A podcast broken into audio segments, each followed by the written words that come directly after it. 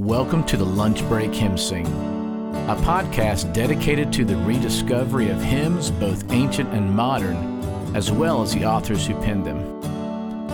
I'm your host, Frank Aiken.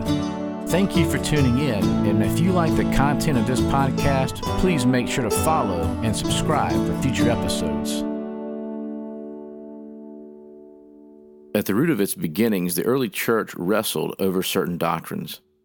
The doctrine of the Trinity was certainly one that was heavily debated.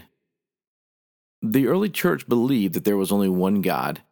In Deuteronomy chapter 6 verse 4 it says, "Hear, O Israel, the Lord our God, the Lord is one."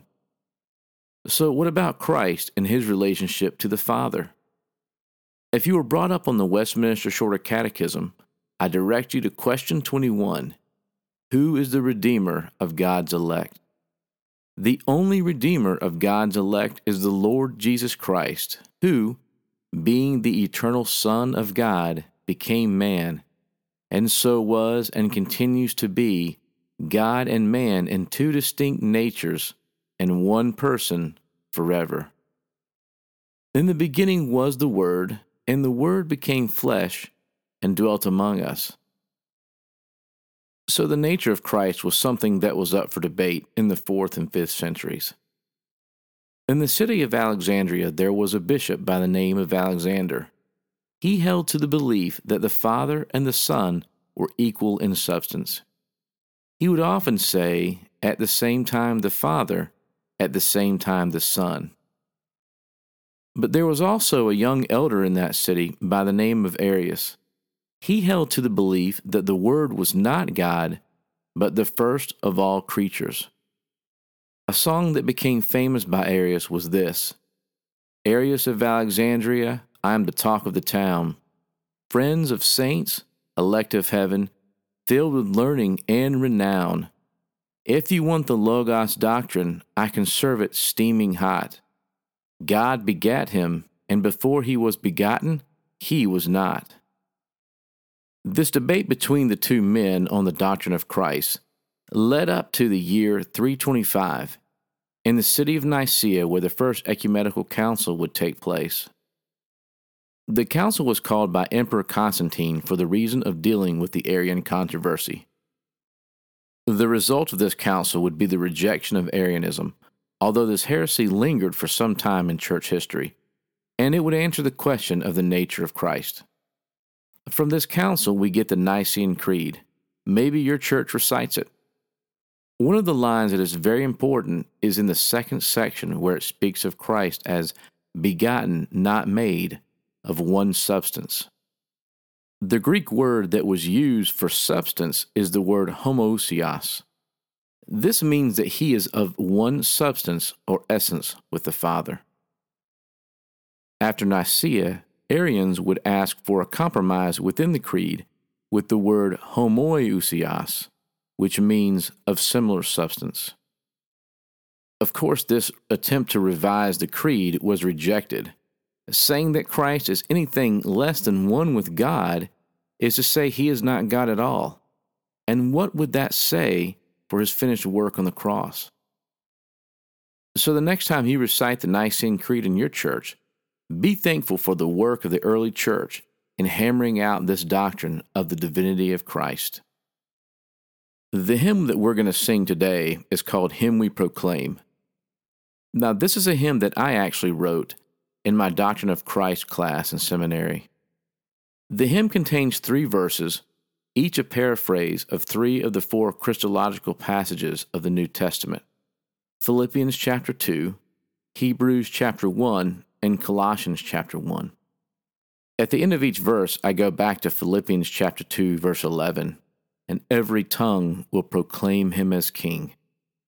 In the description of today's episode, I'm going to go ahead and post a link to my website where you can find the lyrics and chord chart for the song. If you think this is one your church would love to sing, please feel free to download and share it.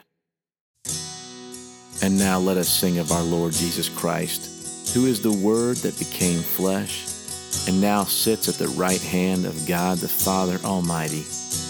And let us proclaim him as King.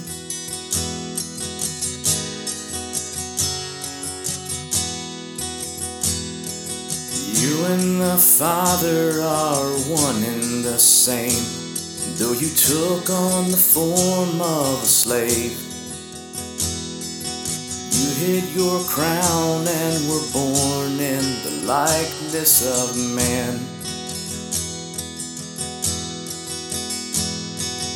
Wearing our flesh, you would humble yourself, submitting to death on the cross.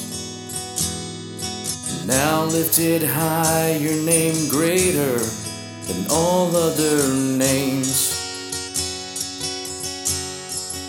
So every knee will bow at the mention of your great name. And every tongue will proclaim you as King.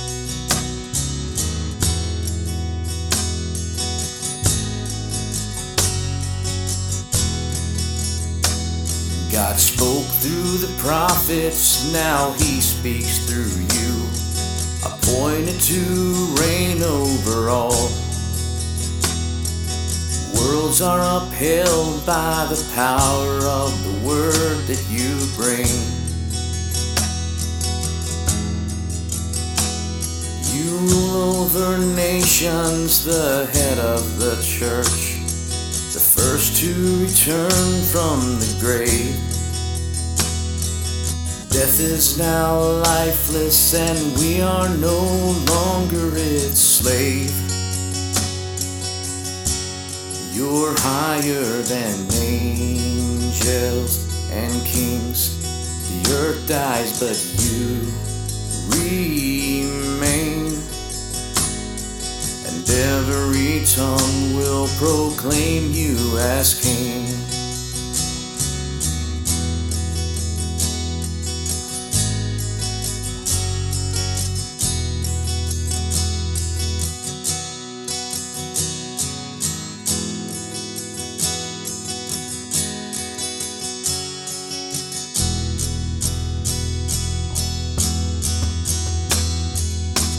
Are eternal, proceeding creation, the visible image of God. And in you all of his fullness was so pleased to dwell.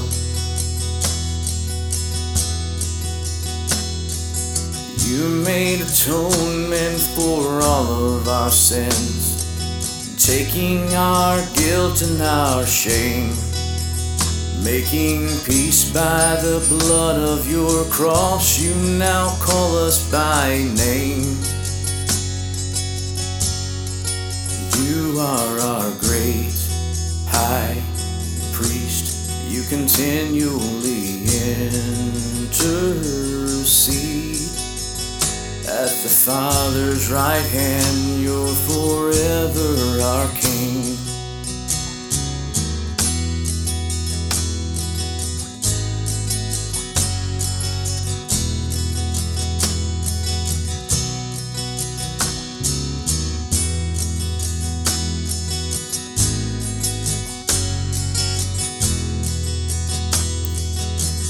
And the Father are one and the same.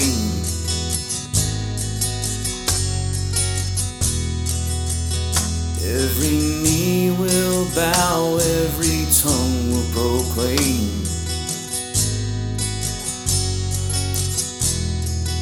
You are our King. We hope you have enjoyed this episode of the Lunch Break Hymn Sing.